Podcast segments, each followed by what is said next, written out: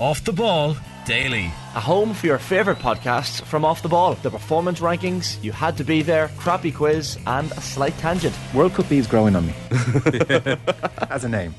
Subscribe to the Off the Ball Daily podcast feed right now. Gaelic football on Off the Ball. With AIB, proud sponsors of the GAA Senior Football Championship. Check out hashtag the toughest for more.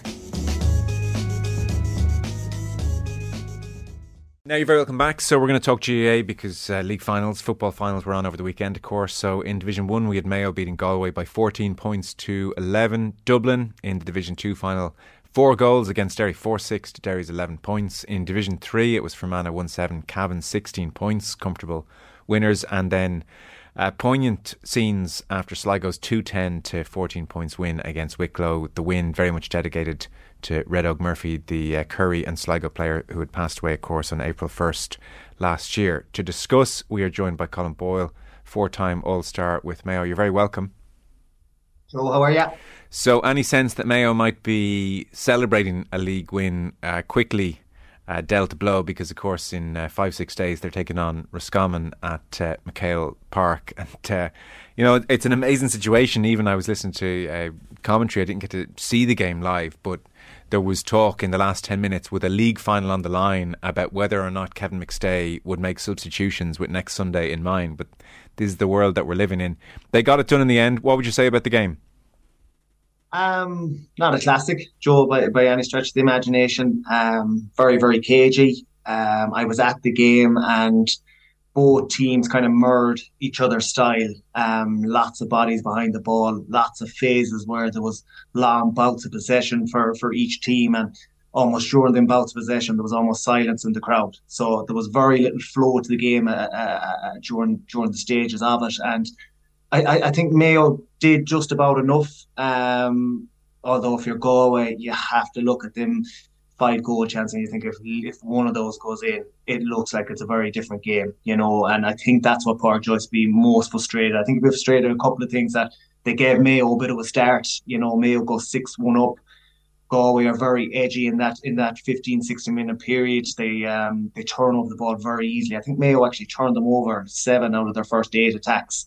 Galway attacks. The only exception is Sean Kelly's fisted score, which was actually a goal chance. John Maher. Um, it was Galway's first goal chance by, by John Maher, which Colm Reape saved. But um, after that, then you know Galway settled into the game an awful lot more, and you know Mayo, what what was working for them in the first 15, 16 minutes, Galway got on top of that, and. Uh, Galway were probably finished the, the half, I would say, the better team, even though Mayo go 8 5 up. So, look, at it probably comes down to the goal chances. Very fine, margin, fine margins in the game, but I think the goal chances, that's what Pádraig Joyce will be looking back at today. Well, if you said to Mayo before throwing you're going to score four points from play today, yeah, they wouldn't have been yeah. thrilled. It was that kind of an afternoon. It, it was. And, and, you know, another aspect I think Pádraig Joyce to look at is you know, Mayo were going nowhere in a lot of them attacks and just a soft free, a soft foul uh, by a Galway back, and it just led to Mayo getting a free and I'm almost bailing them out of jail uh, to a certain aspect. I think possibly the referee um, gave a couple of handy ones, I would say as well, you know, which which didn't help the, the cause for, for Galway for sure. Um, but yeah, they'll be looking at them aspects. I think it was very noticeable that Mayo style of play during the league was all about kicking the ball, moving the ball at pace. Um, but there was very little of that yesterday. It was it was pre-planned that they were hanging onto that ball. Even the runs inside weren't being made. The they were holding the ball. The boys on the ball weren't looking up to kick it really. Um, so it was very structured, very controlled, and they were just trying to get shooters on the ball, which wasn't really happening. I think if you look at it, like Ryan O'Donoghue, James Carr, Aidan O'Shea, I think they had only two shots in play between the three of them, and, and uh, out, out of the half forward line, only Jordan Flynn gets a shot away. So I think going forward for Mayo, you know, teams looking at that the next day will think, well, how do you frustrate Mayo? You do a go with it, you drop off their kick out, you let them build slow attacks. Yeah. And you don't foul them, you know, and I think that's what Mayo will be looking at going forward. Yes. How do we break down uh, numbers, which is difficult at the best of times. But it, I mean, if you were to say to anybody, what do Mayo want? They want end to end. They want chaos. They want intensity. They want a high tempo game. Don't give it to them. It's that simple. Yeah. On uh, the Mayo goalkeeper, Colm Reape, he's mm. 26 years of age, so he made three, if not four, brilliant saves. What's it, you would know him, I presume, Colm? Yeah, yeah, he was in the panel for the last year or two while I was there. He was kind of almost an understudy initially to, to David Clarke and, and Robbie Hennelly. We came in, and then obviously David Clarke retires, Rory Byrne comes in, and he's still kind of floating around as third choice keeper. So between one thing or another, he's got his chance earlier on in the league. He was predominantly an outfield player during his underage career. Um, I think he won All Ireland 21 as, a, as an outfield player for Mayo coming on as a, as a, as a forward, a full forward. So um, he's one of these players that's been converted uh, through his club, Knockmore, won a couple of county titles with them in goal, and he's developed on. And in fairness to him, had a really, really good game. There was that controversial moment, of course, with Johnny Heaney um, bearing down goal in the first half. Um, but besides that, his place kicking was extremely important yesterday. I was surprised Galway didn't put more pressure on his kickouts. Um, just the fact that it's his first really big game in Croke Park, just even for a few push up, put him under pressure, see test him out, see what he's like, and try and win the ball up high. But they pretty much set off for the majority of the Mayo kickouts, didn't put him under pressure. But in fairness to Reape, he was striking the ball really well from play. I think he had three three shots from four four uh, efforts, which was vital in a game where Mayo were struggling to get scores if people didn't see the Johnny Heaney incident, it's one of these moments that happens in numerous sports. Uh, right back to the days of Schumacher, where uh, there's a ball between goalkeeper and player, and Heaney got there first, had a stab at it. It was really good effort on goal. It would have been a beautiful yeah. goal. And then he's taken out of it, and Reape, the Mayo goalkeeper, would argue, well, look, I, momentum, and he's running at me, and I'm running at him, and it's just one of those incidents. Pádraig Joyce was adamant it should have been some kind of card and some mm. kind of free. What would you say?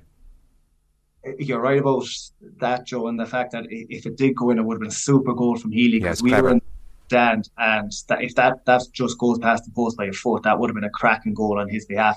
I, I think you're right to a certain extent, and people will say this is me talking with my Mayo hat on me, but I think I think the collision happens, and there's nothing either player can do to avoid the collision. I think what what happens after that is Colm Reape almost reflexes and and kicks and sticks out his leg after the initial contact has been made, which makes it look like a trip or a, or a takedown to a certain extent. So I, I, think the referee got it just about right. I think what was interesting in it is how long he actually took. He didn't actually signal Anthem for a very, very long time. I think Johnny Heaney might have been down for maybe a minute or 90 seconds. He's gone in and spoken to his umpires, and then he gives a free in, which was quite unusual. But I think, I think in the grand scheme of things, it um, he just about got it right. But a brilliant day for Colm Reape, for sure. So, uh, Galway have a few more weeks to play with in their preparation. Mm. They are All Ireland finalists. Who's going to go further in this year's championship, Galway or Mayo?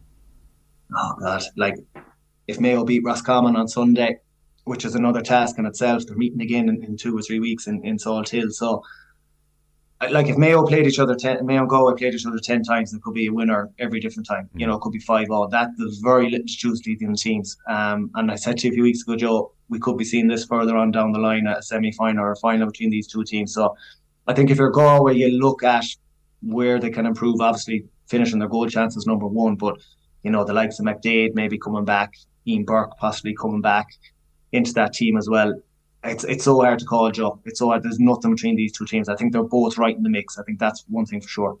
Uh, Shane Walsh just uh, it was a talking point last night. I saw in the highlights. He and I mean, this is a level of ability I can't even relate to. So he is taking frees from outside the 45, outside the 50 with his mm. quote unquote weaker left foot off the ground, and then in the same match out of his hands and then with his right foot, and they were debating whether you know, uh, like, should he not be doing them all off his right foot, or what's the thinking, or maybe in certain instances he's trying to ride the wind, and and and that's the thinking mm. of going left foot or right foot. You know, in Croke Park, because I, I couldn't figure out why he's doing it out of the hands, left foot, and off the ground left foot. The grass is is is I presume cut so finely that there's no like grain into you or grain with you. You know, like a golfer with the lie might affect whether they might go hands or or, or, or off the ground. Basically, I can't work out as to why he's doing what he's doing, and I, I, I'm I'm searching around for any kind of theory here. Yeah, you're probably asking the wrong man, Joe. yeah, I, I know. I, didn't, I didn't think it was in your wheelhouse. Sorry. yeah, I would be an expert on kicking on the ground now, but the watch one is interesting. Like, has there been a player ever that's been doing what he's doing, kicking from the ground as much from, from both feet? I, I, don't think so. I think I think what was crucial for Walsh is that he, you know, he missed a couple in the second half, which were probably easier than the ones in the first half because there was a bit of a breeze behind him in the second half. So you would have fancied him for a few more there, you know. So he probably will be disappointed. But you could see with Walsh, yesterday. The moments of brilliance weren't there, but I don't think he's anywhere near full tilt No. just yet. I think there's a lot more to come from him from a fitness point of view, from a sharpness point of view. The moments of magic, I think he too yesterday, but Yes. overall he was curtailed fairly well, I would say. Dublin Derry then. Hmm. Uh, Dublin scored four goals, probably could have had five or six. Uh, a lot of people have pinpointed Conor Glass going off injured in the second half as decisive, and Derry were also missing Chrissy McKaigue, and it's been well documented, even by Rory Gallagher himself, that they don't have a deep squad. They are they are threadbare, and they need everybody fit. So that was that would be worrying if you're a, a Derry fan looking at a fairly arduous championship uh, season ahead. But a, a bigger picture, uh, it, maybe it's because it was sunny as well. It really just copper fastened that sense that there is league football not in Croke Park, and then there is Croke Park football, and uh, Dublin exposed Derry quite badly. Yeah, they did. Um, from a Dublin point of view, encouraging that you know they were going for so many goals. You know what I mean? Um, almost to a fault. You know they probably overplayed one or two of them, but you know it seems to have learned from that up in Celtic Park what happened with Kilkenny goal chance. Now they just seem to be ruthless. I think there's a couple of things in that. I think they know now that they need to be going for these goal chances, that they mightn't be hitting 19, 20 points from play, so they need to go for these goal chances. But overall, Joe, I thought it was a really, really poor game. Right. Uh, re- really, really poor game. Uh, very low standard game. Like Dublin in the first half, four four scores from from ten shots. Like you know, that's almost unheard of from them. Um, They were bad. I know. I know. Shot selection was criticised. I thought they were just more bad kicks than from like impossible places. Yeah, they were. It was just pure. Like there was a tricky breeze. I think all four teams struggled a tiny bit kicking into the hill yesterday. There was a breeze coming in there and going down to the, the canal end. I think all four teams struggled, but I think Dublin, Dublin, some of their passing in the first half, like they were trying to keep the ball a lot more. I think that was ev- evident. They were trying to kick it before the Derry defenders could get back in, but a lot of wayward passing, a lot of poor shooting, and what would have been interesting to me yesterday if Derry had got that goal before half time, Niall Loughlin has a great goal chance. It's very similar to the goal he gets in the Ulster final last year, where he sprints out to the wing, doubles back inside, cuts back inside, and the ball gets floated over Michael Fitzsimon's head. It's a great smother by David Hanlon, but if if that ball goes in the back of the net, Derry are actually five up going in at half time. You know, then they come out at half time, Killian O'Gara gets the goal, and, and Conor Glass goes off in the very next play. And really, there's only one winner after that, Joe. But Dublin still have to, had to work for it. It took them about maybe 15, 20 minutes to, to break Derry down. But what you said about Derry, I think, is right. You know, I, I was very unsure about them before yesterday, and, and looking at them, and you're talking about squad, and you're going into a, a condensed championship and, and more games. You know, I just don't think, when you think about last year, they got to a semi final against Galway, but they only scored 1 6 Yeah. in that semi final. They only hit 10 points in Croker yesterday. I don't think they've the system that's going to allow them to get the scores, and I, I don't think there's the players that's that's going to get the scores in the big big games later on in the summer in, in Croke Park. And I think that's been very evident in the last two times they played in Croke Park. It's it's all good and well doing it on provincial grounds, but when you get into the big open spaces, you know you're probably it's it's, it's an awful lot harder. And obviously when you lose players like Colin Glass, it's not going to happen. You need Shane McGuigan to be shooting the lights out, you know, and he was held fairly well yesterday bar five minute spell really before half time where he hit two in a row. But yeah, for Derry, you'd have to have concerns. And with the glass injury, it didn't look good, a hamstring right at the start of the second half. So, you know, what kind of long term effect that or effects that'll have on them, you know, hmm. I, I think from an Ulster point of view, if you're looking at Ireland contenders, I think Tyrone are probably back in the mix. I'd have them ahead of Derry at the minute for sure going forward. Okay, and that Croke Park point, because you would have experienced all manner Yeah. of provincial grounds, and you would have experienced heavy provincial pitches, and then Yes. obviously um, hard ground in Croke Park. Like the the styles you can implement, the tactics, and the the type of player. I mean, akin to horses on heavy ground and uh, hard ground. The type of players who who who profit. Like it, it is night and day. I would presume, Colm. It certainly looks that way.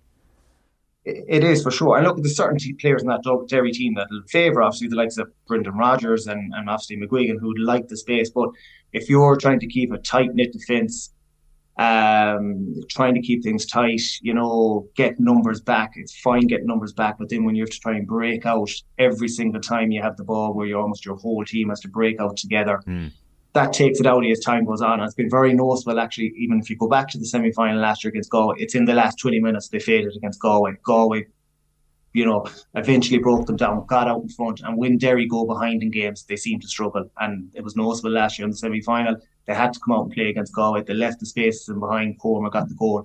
And again, yesterday, once they had to come out and kind of attack Dublin and go at them, the spaces are left behind, and Dublin just picked them off. This uh, Dublin, we're going to need goals because mm. we're not as ahead of the pack as, the, as we used to be.